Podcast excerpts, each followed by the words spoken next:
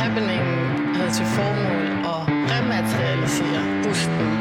Så kommer der den her store tv-kanon op, tager fat i min arm og siger, hvis du ikke går med ud og sutter min pik, så fucking ødelægger jeg din karriere.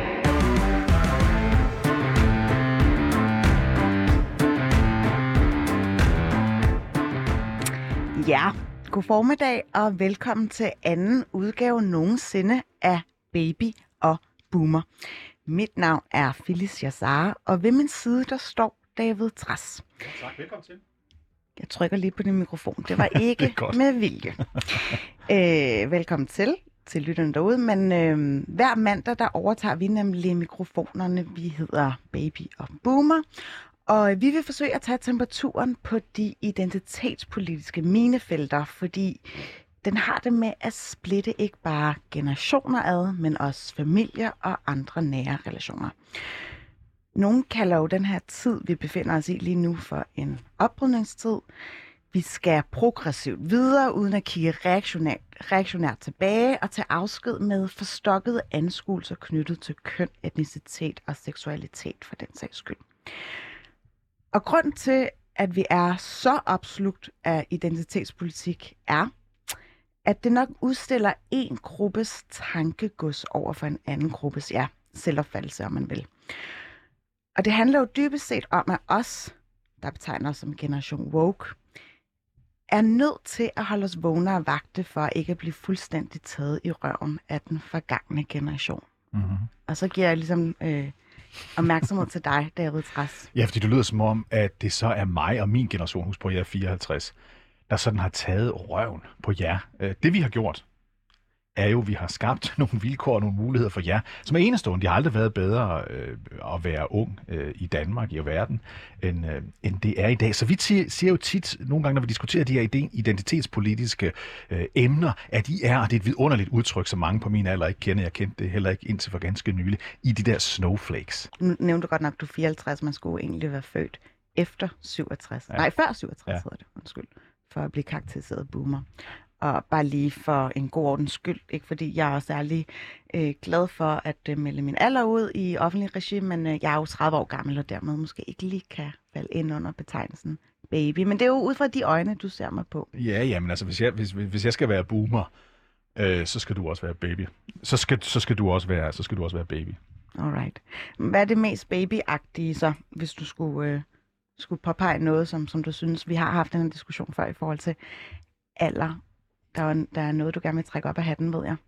en eller anden revolveragtigt. Nej, nej, nej, nej. Jeg vil bare sige, jeg vil bare sige at når man, når man, når man, når, når man, når man ser nogle gange på de der ting, som, som I kan finde på at diskutere, øh, så løber det lidt af sporet. Mm. I sidste uge, der havde vi jo en, en, en god diskussion her, fordi mm. der diskuterede vi jo, jeg bragte op, jeg bragte op, at Leonardo DiCaprio, øh, berømt amerikansk skuespiller, Ja tak, du behøver ikke at mandspille, hvem jo, jo, jo, Leonardo DiCaprio er. jo, fordi sidste uge, der viste sig, at der var noget, du ikke vidste om ham. Jeg fortalte jo, at Leonardo DiCaprio, på trods af, at han bliver et år ældre for hvert år, der er gået, nu nærmer sig de 50, ja, så har han, øh, så har han hvert eneste år øh, formået at have en kæreste, øh, som, øh, som, øh, som aldrig kom over 25 år. Kan du huske, så sagde du sidste uge, jo, jo, der har været eksempler på, at han har været sammen med nogen over 25, men, men det har der jo ikke. Mm. Han Er det, nu, er det nu, jeg skal fortælle noget, som Ja. alle, hele Medie Danmark ikke ved om Ja. mig og Leonardo? Ej. øh, men jeg jo påpeget selve Irina Shayk, som er rimelig prominent fotomodel, øh, og har været kærester med også øh, fodboldspilleren øh, Cristiano Ronaldo. Og hun er nemlig plus 25, og var det også, da hun udgjorde et par sammen med Leonardo.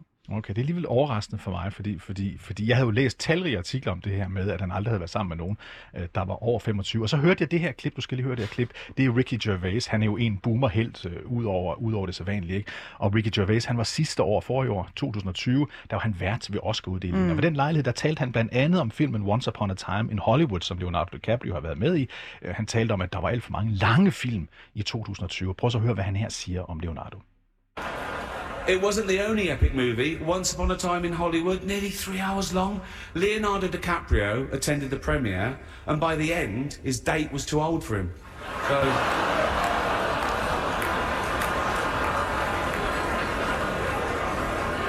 Even Prince Andrew's like, come on, Leo, mate, you know.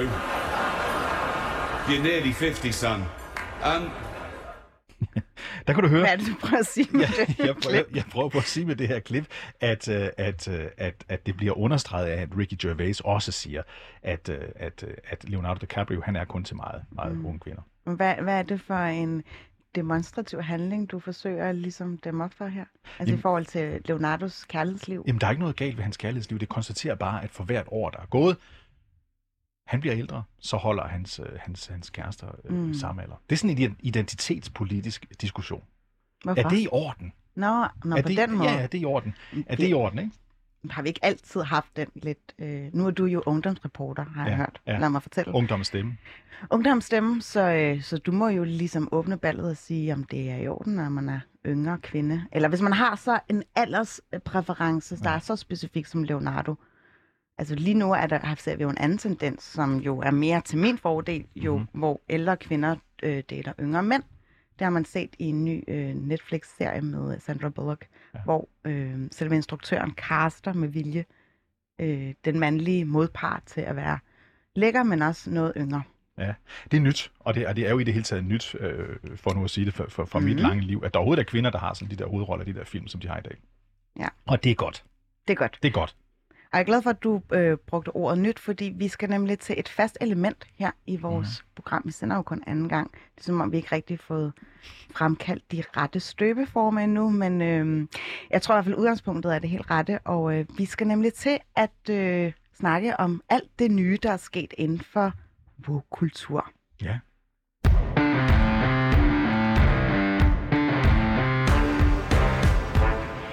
Ja, for lad os gå det nye år i møde med nye tiltag, der skaber lighed i samfundet og beskytter det resterende LGBT plus miljø i Danmark. Sådan lyder opfordringen fra Stine Louise Eising von Christensen, hun er direktør i Forenet Kære, og Susanne Brander Jespersen, sekretariatchef i LGBT plus Danmark.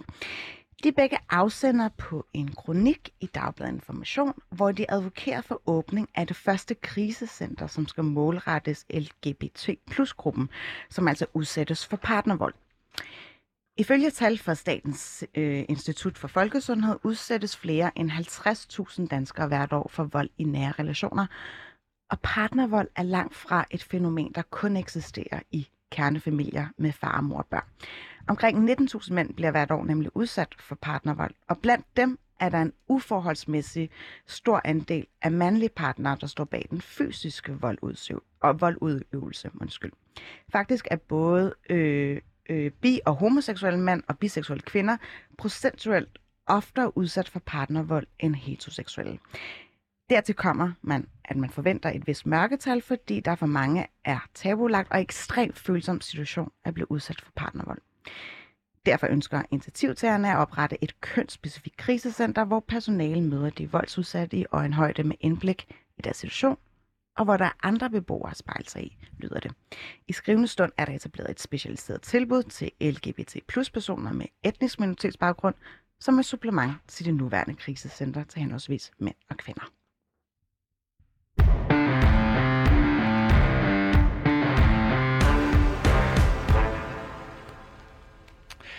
Jeg sad her i weekenden og skulle se et afsnit af den uh, tv-serie, der hedder Emily Uh, in Paris. Mm.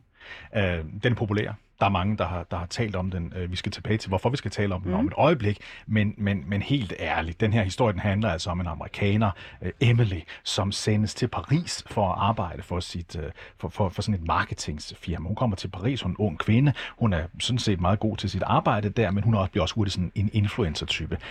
Det er ikke en rigtig god serie. Uh, Nej. Det er det ikke. Det kan vi godt være enige om, ikke? Jo.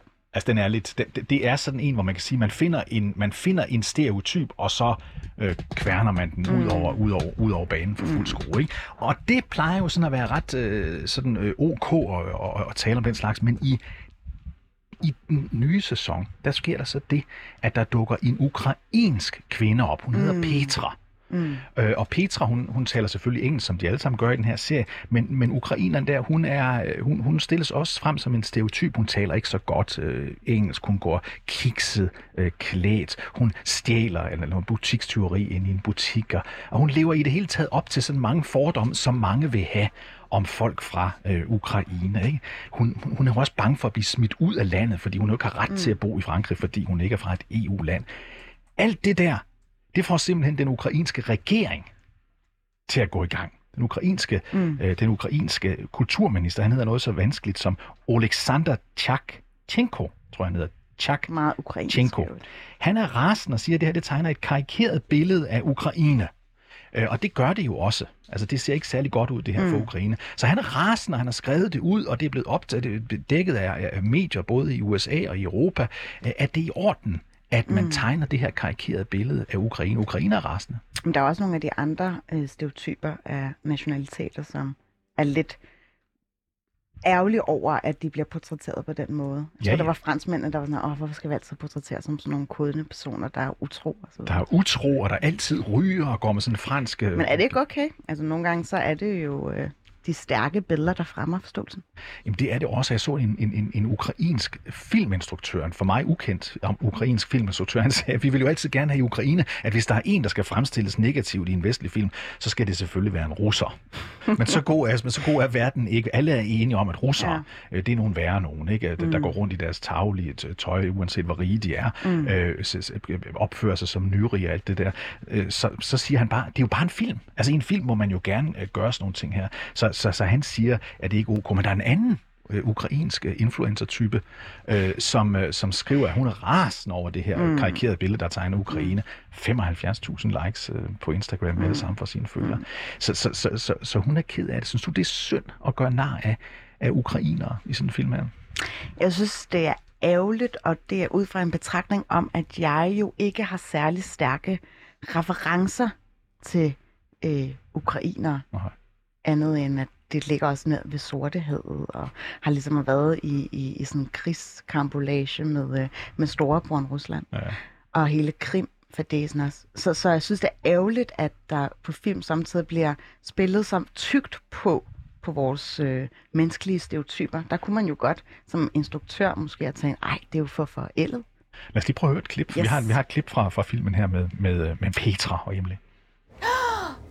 Emily Belle baguette J'adore Oh oui, euh, c'est baguette très jolie, mais argent gras. Euh, j'adore gratuit. Oui, j'adore gratuit. Oui. Oui.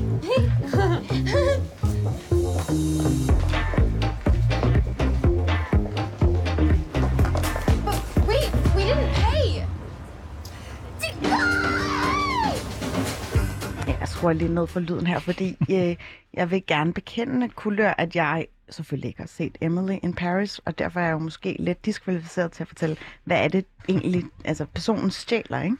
Hun stjæler. Øh, hun er en shoplifter, som det hedder på engelsk. Altså sådan mm. en, der, der, der, der, der, der snupper varer ind i mm. butikstyv. Ikke? Og det er jo sådan lidt ynkeligt at være butikstyv. Og der, derfor så lad os lige prøve at høre præcis, hvad det var. Som, når, det er ikke et klip, vi har, fordi vi har... Vi, øh, Mm. Skal jeg skrue op ja, det er fint. Lad os bare lige høre resten af det.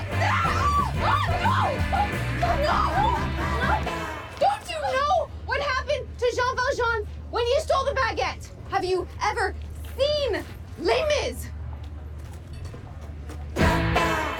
Ja, det der sker, Meget trække. det der sker, hvis man stjæler et baguette, det er selvfølgelig et baguette, og man er ikke, at man ikke har tilladelse til at bo i Frankrig, mm. det er, at man bliver smidt ud. Hun er hele tiden bange for at blive smidt ud. Ikke? Og det her, det får så øh, kulturminister Tjachenko mm. til at sige følgende, til at skrive følgende. Ikke? Vi har et karikaturbillede af, en ukra- af ukrainske kvinder. Det er totalt uacceptabelt. Det er en fornærmelse. Hvis det er sådan her, ukrainere skal ses i udlandet. Jeg vil ikke finde mig i det, siger den ukrainske kulturminister.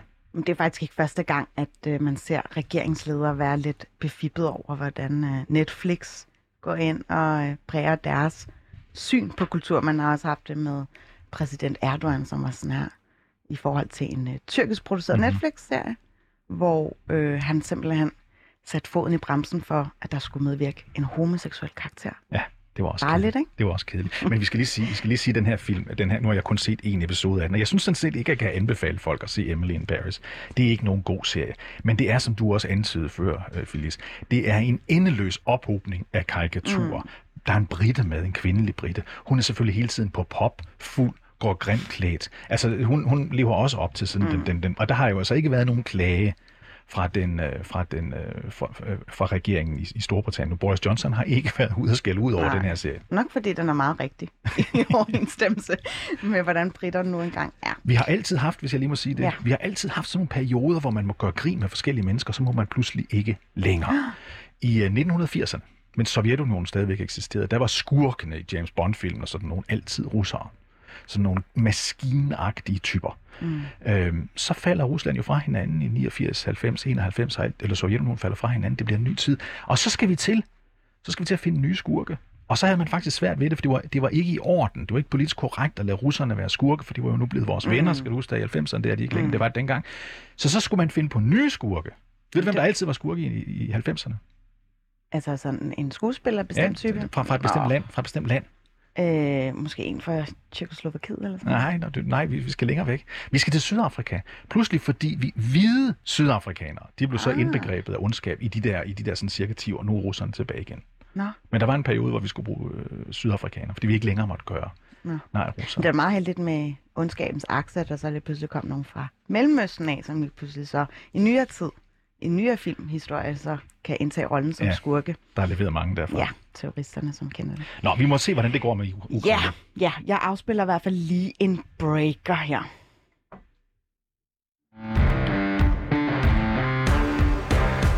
Det lyder lidt som om, der er nogen, der brutter den der skille, synes jeg. Jeg skal lige lære den at kende. Vi skal nemlig til noget helt andet. Vi har jo hørt om fænomenet før, men nu er det jo ikke engang blevet pustet liv i tendensen.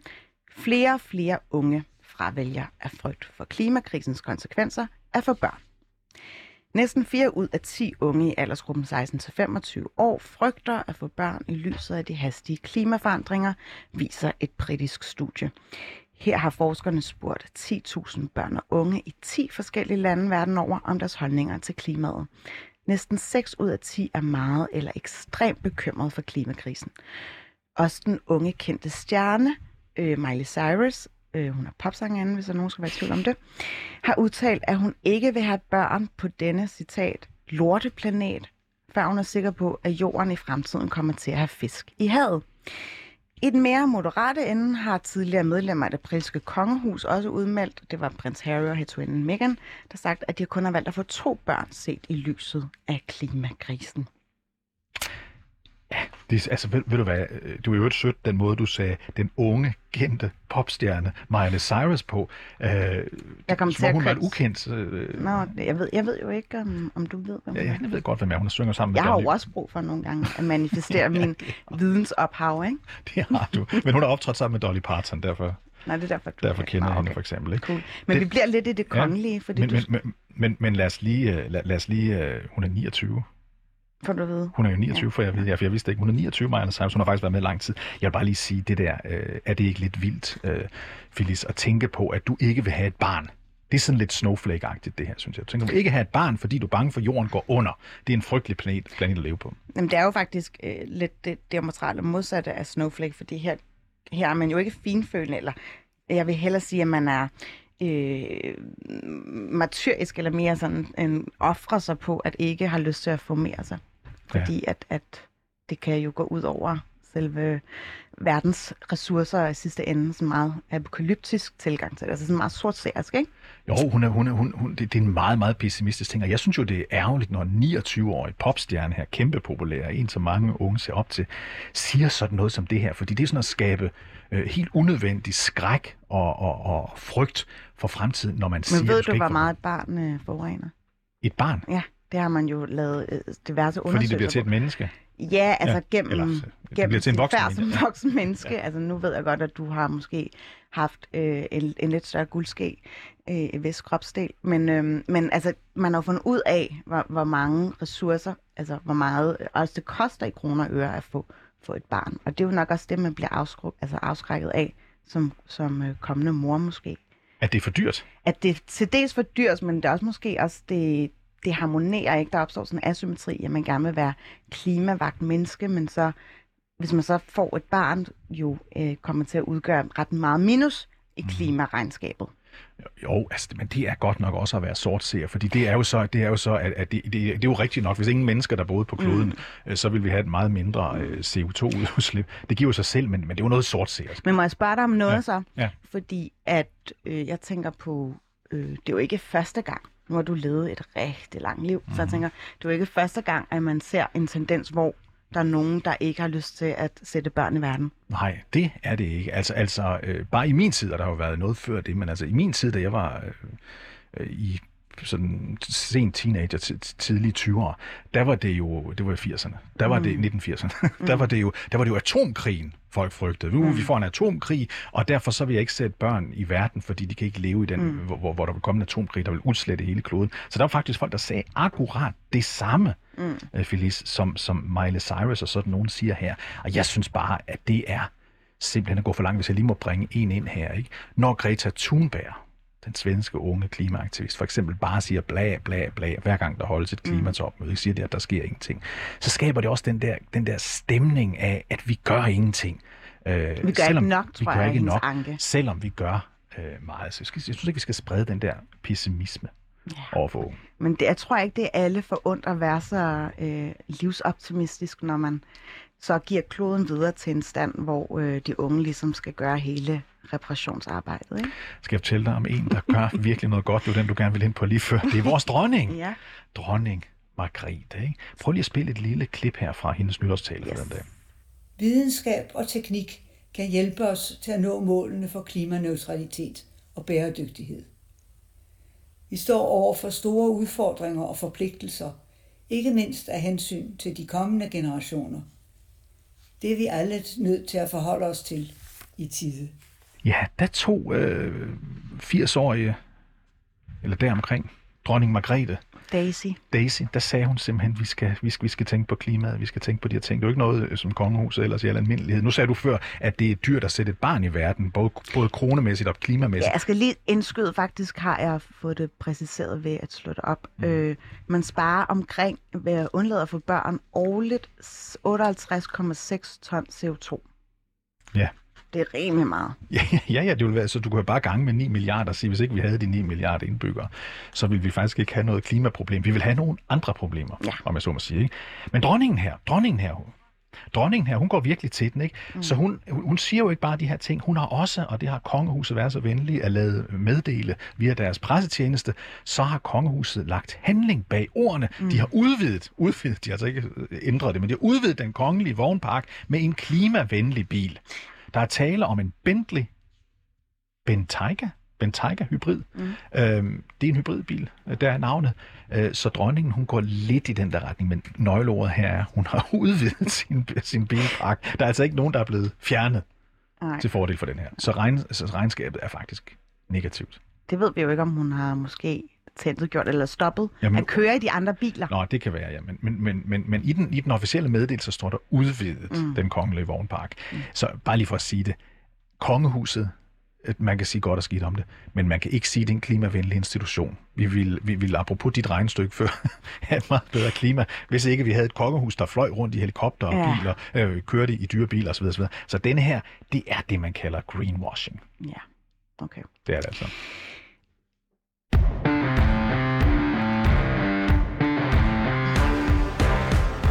Yes, for vi skal nemlig til den anden side af Atlanten, nærmere bestemt i den amerikanske stat Florida. Her har man nemlig taget mærkværdige midler i brug for at skræmme personer, der angiveligt er woke. Hvert år holder mange New Yorkere nemlig ferie i Palm Beach, og her valgfarter de til sol og varmere temperatur. Men i år ventede der dem en lidt anderledes modtagelse. If you're one of those woke people, leave Florida. You will be happier elsewhere, as will we. Altså, sagt på dansk, hvis du er woke, så forlad endelig Florida. Du vil blive glad et andet sted. Øh, og det samme vil vi. Politiet i Palm Beach siger, at nogen har anbragt faktisk løbeseddel, altså sådan nogle flyers øh, på New York-registrerede biler. Det kan man se på deres nummerplade, nummerplade der. Og, øh, og det er altså nogen, der har sat, når de er så er blevet øh, anmeldt til politiet, og man ved ikke helt, hvem der står bag. Men for at blive klogere på hele den her øh, situation og sætte den i en kontekst, så vil jeg gerne byde øh, Anne Alling, USA-korrespondent, velkommen. Tak skal du have. Smukt. Anne, ved vi, hvem der kunne være afsender på de der flyers, Leave if you woke? Altså, det er jo blevet øh, meldt til politiet, øh, som har sat gang i en efterforskning.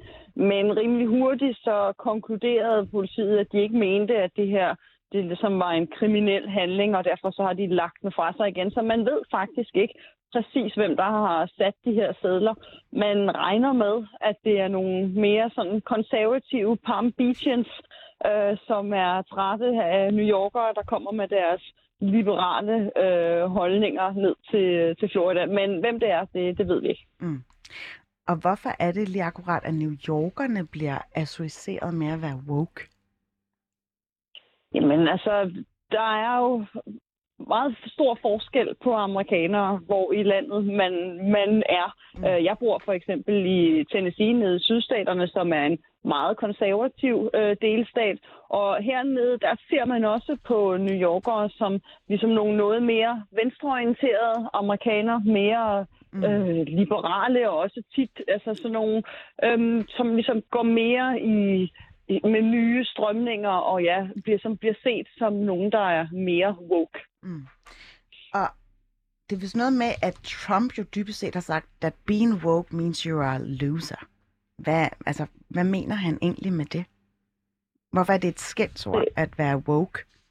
I fra, fra... Altså, jeg ved ikke, om, om Trump lige præcis har helt styr på termerne måske, og sådan helt, altså, helt specifikt ved, hvad det præcis mener, at mm. når man siger woke. Jeg tror mere, når Trump han, han taler om, om, om folk, der er woke, og når konservative i det hele taget gør det, men så, så handler det ligesom, så er det mere en bredere betegnelse for, altså for mere venstreorienterede, liberale leftist, som man vil kalde det hernede. Altså, mm. øhm, det, det er ligesom, at man mere ser woke som, at man ikke øh, er konservativ. Øh, det er ligesom det, mere den måde, termen bliver brugt på i, i konservativ kredse. Så det er primært øh, republikanere, som hisser sig op over termen woke og wokeism? Ja, man bruger det i hvert fald som et øh, til dels et, et skældsord til ligesom at, at beskrive øh, i, ja, i, i deres ord sådan mm. hysteriske øh, liberals, som, øh, som har en, en, noget anden, en noget andet syn på verden, end, end konservative har. Mm.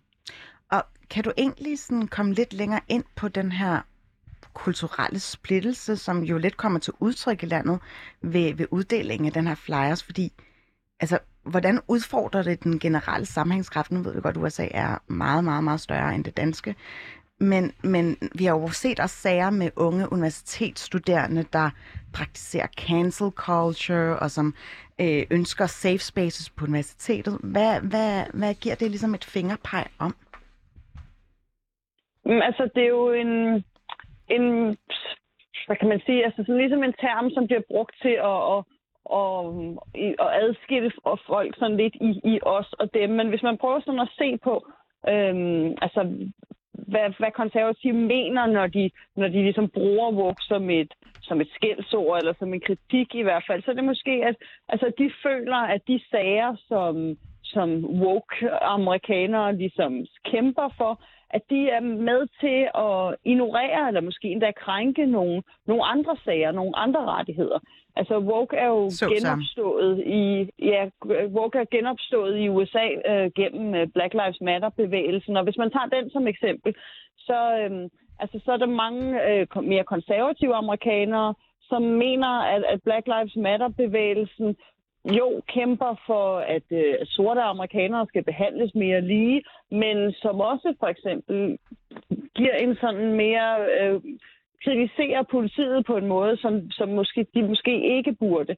Mm. At for eksempel, at med Black Lives Matter-bevægelsen mener konservativ ligesom skærer alle øh, politibetjente over en kamp, at de alle sammen er, er racistiske, og at man som konservativ ligesom bliver kritiseret, hvis man bakker op om, øh, om politiet.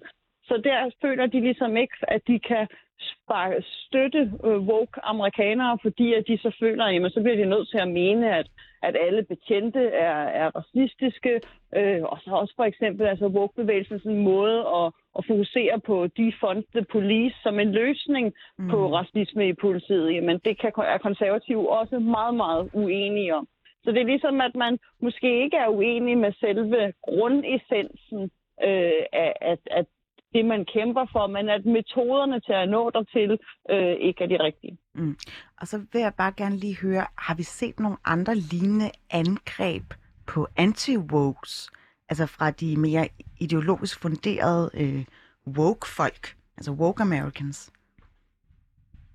Har du nogle Altså, man har måske på det? ikke lige set, uh, set, set flyers på samme måde, men en af de eksempler, jeg måske kunne tænke på, øh, var, altså, så, da George Floyd-demonstrationerne var, var på sit allerhøjeste i, øh, i 2020, der talte jeg med mange øh, mere konservative amerikanere, som normalt var meget... Øh, var meget ligesom udadgående med deres støtte politiet, som for eksempel havde sådan nogle blåhvide øh, flag i deres øh, Mm som ligesom symboliserer, at man, at, man, at man støtter ordensmagten. Og der var jeg talt med mange, som sagde, at de simpelthen havde taget deres øh, flag ned, at de ligesom ikke var lige så, ikke flagede lige så meget med deres opbakning til politiet, fordi de følte var bange for, at der kunne komme herværk mod deres, øh, mod deres hus, eller de ligesom ville blive set ilde på øh, af, af mere ja, venstreorienterede amerikanere. Øh, talte med en, en politibetjent, som normalt ville have sin, have sin bil parkeret ude foran Mm. øh, sit hus, men nu kørte den ind i garagen, fordi han ligesom følte, at det var noget, som, som ikke blev, blev accepteret længere. Øh, så det kan man måske se som øh, et eksempel. Anne, jeg har lige et spørgsmål til dig, fordi, fordi jeg tænker sådan på, går gå lige tilbage til Palm Beach der, fordi jeg tænker, øh, Miami, det er sådan et af de foretrukne feriesteder for danskere. Jeg tror, det er nummer tre eller fire sted øh, i, øh, i USA, som danskere tager til, når de tager på ferie. Det er sådan en badeferie, alle ved.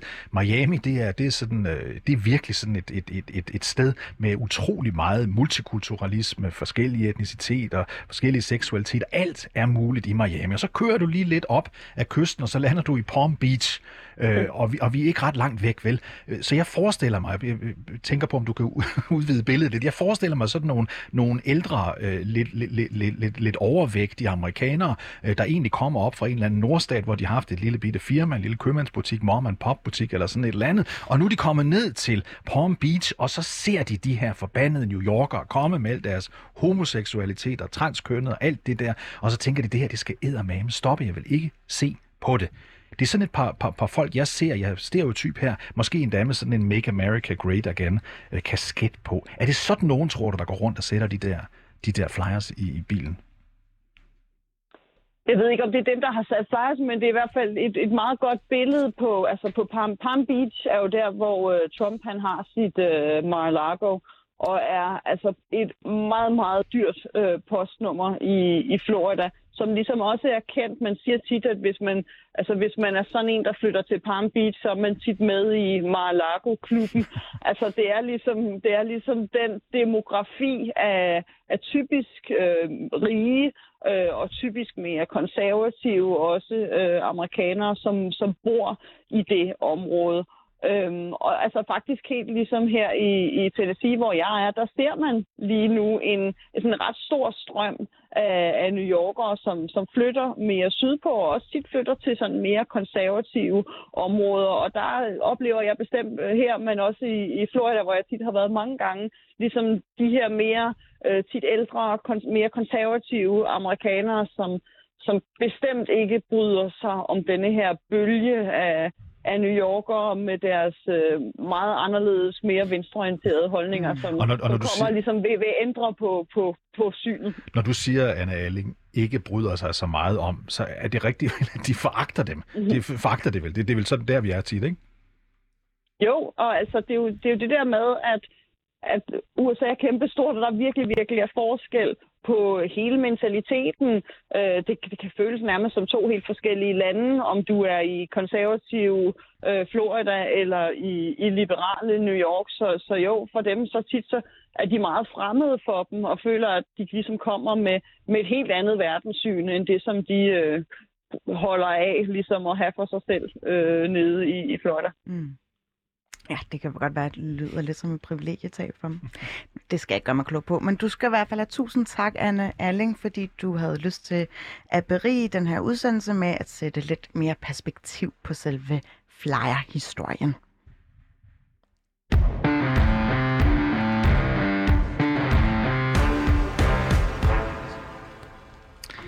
Der er altså en historie, som, som har fyldt helt vildt meget i den her identitetspolitik mm. i den forløbende uge, og den handler om Harry Potter. Ja. Den handler om J.K.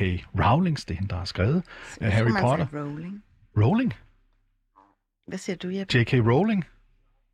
Rowling? Rowling? Okay, nå. Nå, øh, vi siger Okay, Rowling. Rowling. Vi Jeg siger aldrig Rowling. Ved, ved en afstemning, afstemning er den overhovedet. 2 til 1. Ja. J.K. Rowling. Øhm, men ikke bare det.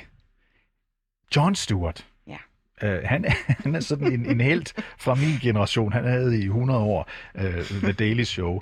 Uh, I fjernsynet så stoppede han. Det var et venstreorienteret øh, sådan talkshow, så han Ja. stoppede, og nu har han så et, et program inde hos Apple TV og en podcast. Og i denne podcast fik han i sidste uge sagt, Phyllis, noget, der lød som om, at han anklagede, han anklagede J.K. Mm. Rowlings for at være antisemit.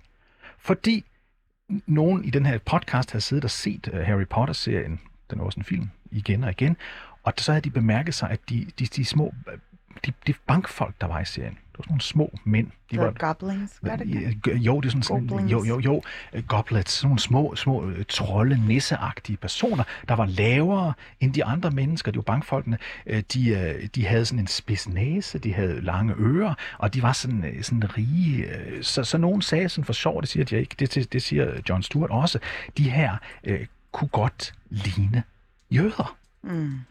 Og så bryder helvede løs, ikke? Vi skal, øh, pludselig bryder helvede løs, fordi nu bliver John Stewart anklaget for at, an, for at anklage J.K. Rowling for at være for at være antisemit. Ja. Det er næsten det værste, man kan være. Ikke? Ja, kan du lige læse det der dementi op? Han siger det jo sådan, eller skal jeg lige supplere der, Ja, fordi han siger sådan, lad mig bare sige det, det er super tydeligt, så klart som jeg kan. jeg tror ikke, at J.K. Rowling er antisemitisk. Og øh, jeg beskyldte hende ikke for at være antisemitisk. Jeg synes ikke, at Harry Potter-filmene er antisemitiske. Jeg elsker virkelig Harry Potter-filmene. Sandsynligvis for meget for en gentleman på min alder. Ja. og han sagde også, han, altså, han var også ude og sagde, at det var Newsweek, der bragte den her Ja. historie frem. Ja. Newsweek var engang et hæderkronet fint blad på sådan næsten niveau med, med The Economist næsten. Mhm. Mm-hmm. Og nu er det sådan, øh, øh, nu er det blevet til sådan et BT-site. Ja, fordi øh, Economist er jo rimelig konservativ. Ja, ja, men pænt og ordentligt og god journalistik. Mm. Altså, nu er ikke, uh, Newsweek blevet til sådan et, et website, der minder lidt om BT eller Ekstrabladet i Danmark. Sådan sensationelle Okay. overskrifter. Det er dem, der bringer den her historie videre. Og John Stewart, han, han, han synes, det er morsomt. Fordi han synes, det er morsomt, at noget, der så tydeligt var en podcast, hvor de sad bare og talte i en let Altså tone, noget, han som siger, det er en bisætning. Han ikke? siger, det er en bisætning i en light-hearted fashion, som han siger. Så vi sad mm. let og snakker om det her. Men han havde jo sagt det, så hvis man bare læser det, i stedet for at høre det, og man ikke kan, og man, man ikke kan høre øh, smilene, grinene, den lette tone, så ser det faktisk ud, som om han er antisemit. Man siger, J.K. Rowling sidder der og skal skrive sin bog om Harry Potter, og hun har både drager mm. og fantasivæsener inde, så hvem skal man så vælge som bankfolk? Mm. Hvad med jøder? Men du glemmer faktisk også, jeg ved ikke, om du har fremført den pointe, at, øh, hvad det hedder, John Stewart jo selv har jødisk baggrund. Ja, ja, ja, ja. Øh, men derfor kan man jo godt øh, frygte antisemitisme. Og han, og han, og, men, men han synes, det er komisk. Han synes også, det er komisk, som du sagde før, at han, en mand af sin alder, har brugt så meget tid på at se, på at se Harry Potter-serien. Mm. Men, men, men, men det der med, at J.K. Rowling er antisemit, det er sådan en anklage, der har været mod hende mange gange, ligesom så mange an- andre anklager mod hende. Verdens måske mest populære forfatter, hun er hele tiden udsat for sådan nogle, nogle angreb her. Angreb og angreb. Jeg synes, hun er rimelig god til at være artikuleret om, at hun øh, er lidt transfobisk. Ja. Men øh, der er jo, altså, det er jo noget, altså, der har kørt før jul. Det her med, at hun ikke måtte, øh, havde fået en invitation til 20-års jubilæet for genforeningen af Harry Potter skuespillerne. Ja. Øh, men den her med, med John Stewart får selvfølgelig et ekstra lag, fordi han jo var bange for, at han ville lide samme skæbne Ja. som uh, J.K. Men han gik altså ud øh, øh, og, offensivt i den her egen podcast, og, og, og, og, og siger så faktisk, sådan, til sidst siger han i podcasten, Newsweek, eat my ass. altså han siger øh, til, til helvede med jer, ikke også? Ja. Jeg gider, ikke, jeg gider ikke at høre på det her. Nej. Det er simpelthen noget pjank. Ja. Men det er et meget godt eksempel, synes du ikke det, Felice, på de der debatter, især i Amerika, hvor, hvor en siger et eller andet i light-hearted fashion, som man siger, så bliver det skrevet ned på papir, så ser det ikke så godt ud. Men det, nu har jeg jo haft en gang en tid på Ekstrabladet, og det er jo anatomien på, på de der klikkede historier. Fordi at når lige så snart en, der har haft en, en uh, dobbelttydigt udtalelse, som så er i deres meget, meget uh, ekstreme woke-folks favør, så kan det jo twistet så meget, at de bliver cancelled. Men så har jo set det også bare på sociale medier. Der er der jo ikke ingen noget hersker. Nej. Øhm, og, og hvilket også får mig til at lede øh, videre til den anden historie, jeg gerne lige vil bringe frem, nemlig øh, i And Just Like That, som er den her efterfølgerserien til Sex and the City, fordi det blev nemlig et kort lynvisit for den amerikanske skuespiller Chris North. Han dør jo. Jeg ved ikke, om du har set And Just Like That, øh, efterfølgeren. Sex, altså til Sex and the City, æraen. Nope. Jeg så heller ikke den første. Nej, okay. Men øhm, planen er, at den her person, Mr. Big, som jo er gift med selve hovedpersonen, Carrie Bradshaw, han dør jo desværre i en af de første scener, eller en af de første afsnit i hvert fald. Og så var planen, at han skulle ligesom optræde igen i en eller anden fantasiscene fra Paris. Men det er så, øh, den ambition er ligesom blevet smidt i, i skraldespanden, fordi det sker i kølvandet på, at flere kvinder har anklaget om, om seksuelle overgreb. Mm-hmm. Og, øh, og det begyndte jo kort at rulle efter, at serien havde premiere, og her fortalte to kvinder, uafhængig af hinanden, at øh, Chris North altså skulle have udsat dem for seksuelle overgreb. Episoderne ligger mange år tilbage, men ifølge kvinderne var det den nye opmærksomhed, den nye shine, havde fået i forbindelse med serien, om, øh, der gjorde, at de havde lyst til at stå frem. Og nu skal vi til det. Hvad tænker du om, at de her kvinder har, har gået og grublet på det her, og brygget på, at øh, de godt måske kunne tænke sig at breake den her overgrebshistorie, men bare har ventet på, at han skulle, han skulle få en stor nok rolle til, at de kunne cancel ham?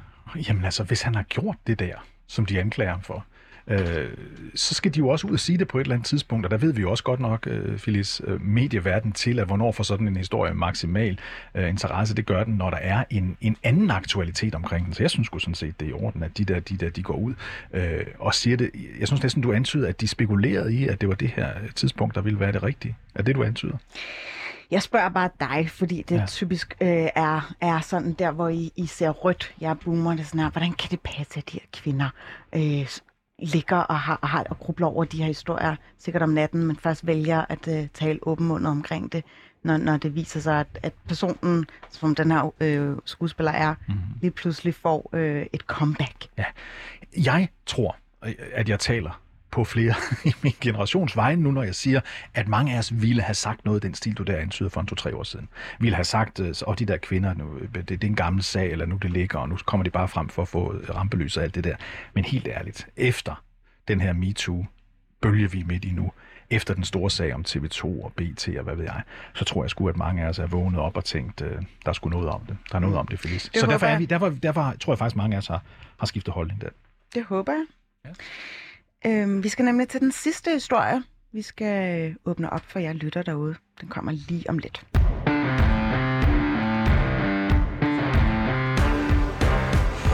Vi skal nemlig tune ind på hadforbrydelser. Øhm, omkring november måned, der var der snak om, at selve øh, lovgivningen inden for hadforbrydelser ikke var øh, effektiv nok. Og det har så gjort, at øh, der nu er blevet effektueret en lov, som træder i kraft her øh, i det nye år. Og øh, ja, ja tak, fordi jeg vil gerne lige få, øh, få præciseret, at en rapport fra Rigspolitiet 2020 viser, at antallet registrerede hadforbrydelser er steget det seneste år. Det gælder fra året 2019 til 2020, at de har lavet den opgørelse. Men som sagt, i efteråret besluttede sig et flertal i Folketinget at stramme loven om hadforbrydelser, og det skete på baggrund af et borgerforslag, som stillede krav om ændringer på særligt tre punkter. 1. Det skal tydeliggøres i loven, at en hadforbrydelse helt eller delvis kan være motiveret af had. 2. Kønsidentitet skal inkluderes i lovgivningen om hadforbrydelser. Og 3. Handicap skal inkluderes i lovgivningen om hadforbrydelser også. Og det er altså den øh, lov, der nu er trådt i kraft. Og øh, jeg vil meget gerne øh, byde velkommen til Michael Bjerring, a.k.a. Miss Privileges. Er det rigtigt sagt? Privileges? Miss Privilege. Miss Privilege, sorry. Øh, det, det, gik lige, det gik dog lige for hurtigt for mig herinde på studiet. Godmorgen, godmorgen. Øh, ja, godmorgen. Øh, jeg er så glad for, at du kunne være med, Michael øh, Bjerring, som jo også er talsperson fra Liv og Lad Leve. Prøv lige at sætte et par ord på, hvad betyder den her lov for jer? Jamen tak for invitationen, og den her lov er, er rigtig vigtig. Jeg er som sagt talsperson for organisationen Lev eller Leve, og vi har i halvanden år nu prøvet at råbe rigtig højt om, hvor markant hadforbrydelser er. Altså mange tror, det er få, der oplever det, men rigtig mange oplever hadforbrydelser på baggrund af deres seksualitet, eller for eksempel, hvordan de klæder sig eller udtrykker sig. Men det har også været svært at have en tillid til, at hvis man anmelder sådan en hadforbrydelse før den her lovgivning, så vil det blive taget seriøst af politiet. Og nu sidder jeg for eksempel lige med hadforbrydelsesrapporterne fra de sidste par år, og der har heller ikke været en kategori dedikeret til kønsudtryk og kønsidentitet. Mm. Der er det alt sammen handlet om seksuel orientering. Og det kan jo måske lyde lidt småt, men det er jo klart, at hvis du øh, skal anmelde hadforbrydelser, og du måske er blevet slået ned på den måde, du klæder dig, det har jo ikke noget med din seksualitet at gøre. Når du så skal ind i politiet og registrere, og du kun kan vælge seksuel orientering som motiv, allerede der kan der jo være en blokering. Mm. Så det, at det bliver nemmere at anmelde, fordi det også kun skal være delvist motiveret have, og det, at der er flere kategorier, det tror jeg helt klart vil gøre, at der er flere, der vil anmelde, og det er første skridt på at få virkelig politiet og politikernes øjne op for, hvor markant de hadforbrydelser er. Mm. Jeg ved, da vi snakkede telefon sammen i går, da jeg lige afbrød dig i din træningssession, at, at der har været en række øh, case, altså stærke case-materiale, som har været med til at sætte det sidste skub under den her lovgivning. Prøv lige at forklare, hvad folk har oplevet, som nu så bliver taget mere seriøst i forbindelse med den nye lov. Jamen, vi har jo i vores organisation brugt lidt over et år på at samle 1000 vidnesbyrd på, hvad en hadforbrydelse er. Altså, hvordan er det at opleve had? Fordi det er netop kun omkring under 80 om året, der får registreret deres hadforbrydelser. Det er jo klart, at hvis politiet og politikerne kigger på det og siger, når det er 80 om året, der oplever det, så er det måske ikke så stort problem, de vil gøre noget ved det. Så vi sagde, lad os vise, hvad de her mørketal består af, som politiet også selv siger er flere tusind mørketal. Og vi har så samlet over 1000 eksempler. Det er eksempler på kvinder, der bliver voldtaget for at lære at være til mænd. Det er eksempler på folk, der bliver truet med kniv for dødstrusler, bliver slået ned, bliver råbt af. Og det er både på grund af den måde, de ser ud. Det kan være, at de er to mænd, der holder hinanden i hånden. Det kan være, at man har neglelagt på. Der kan være mm. rigtig, rigtig mange grunde, og det er markant. Og jeg vil også bare lige nævne, at da vi samlede de her historier ind, talte jeg med rigtig mange miljøer og spurgte om, har du så delt ind? Vi skal jo op på 1000.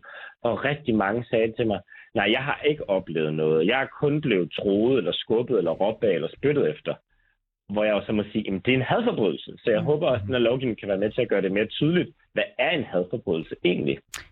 Så det du egentlig siger, det er, at der er faktisk et større mørketal, fordi folk jo ikke har haft en lovtekst ligesom at læne sig trygt opad og ligesom fået fastlagt en definitionsramme for, hvordan, altså, hvad en hadforbrydelse egentlig i praksis er?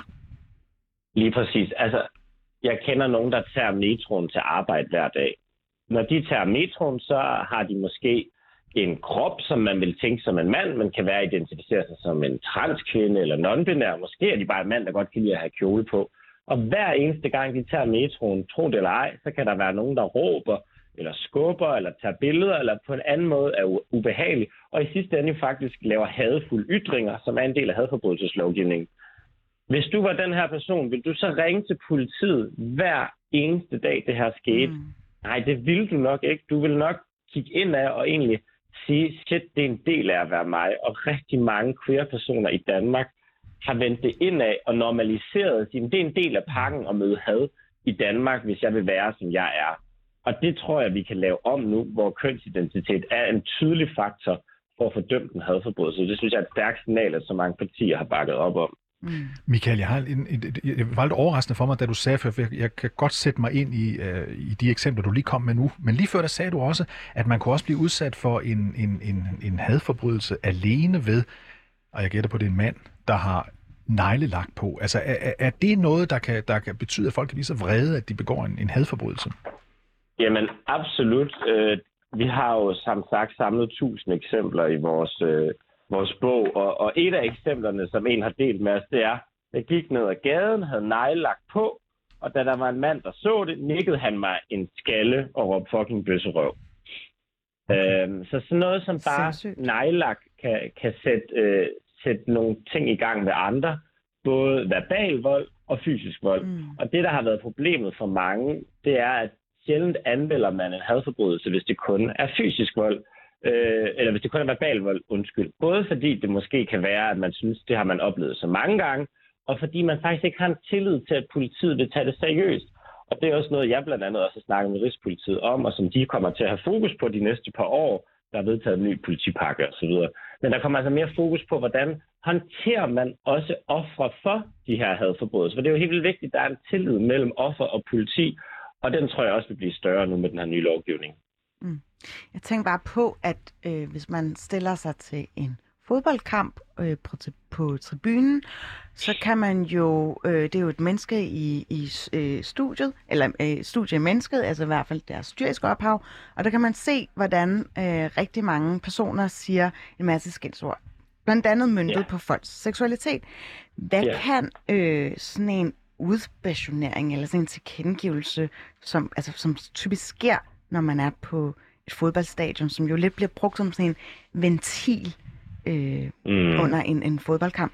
Hvordan, hvis man overværer det, hvis man ser det, skal man så melde det som en hadforbrydelse? Jamen, jeg kan huske, der var sådan et viralt klip sidste år, hvor, øh, hvor der var en, en optagelse, hvor der stod politi hele vejen og dækkede en masse mennesker, som råbte, øh, nu er jeg ikke fodboldekspert desværre, men måske var det bøsserne fra, øh, det var, bøsser, det var et eller andet bøsserne fra Vestegn, eller et eller andet, lad os bare sige det, ikke? Og, og de der politibetjente, man kunne bare se, de altså blinkede ikke engang. Det var som om, de ikke engang opdagede, at der stod så mange mennesker og råbte det, man vil kalde en hadfuld ytring, som er selvfølgelig straffeloven allerede i 1987. Altså vi skal huske det over 30 år siden, at straffeloven allerede mm. skærpede det her. Øh, så der har været lovgivning på plads egentlig i mange år, til man kunne gøre noget.